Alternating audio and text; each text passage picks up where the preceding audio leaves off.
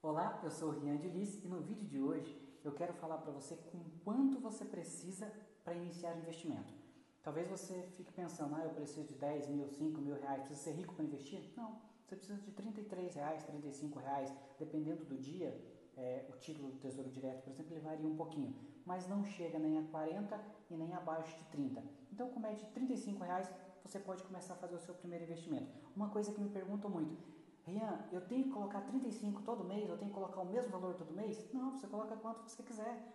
Lembra que eu falei num vídeo anterior, se você não assistiu, assista, que investimento é um pedacinho que você pega lá de uma folha de cartolina. Imagina uma folha de cartolina, você corta, o seu título é um pedacinho dela. Então nesse mês você comprou 35 reais, representa um pedacinho pequenininho. No outro mês você pode comprar 100. No outro mês você pode não comprar nada. Não tem a obrigação de investir todo mês. Você investe quando você quiser, com o dinheiro que você tiver. Esse mês você teve uma renda lá, sobrou 50 reais, você investe 50. Sobrou seu décimo terceiro, 3 mil reais, investe os 3 mil. Ou seja, você domina quanto você vai investir.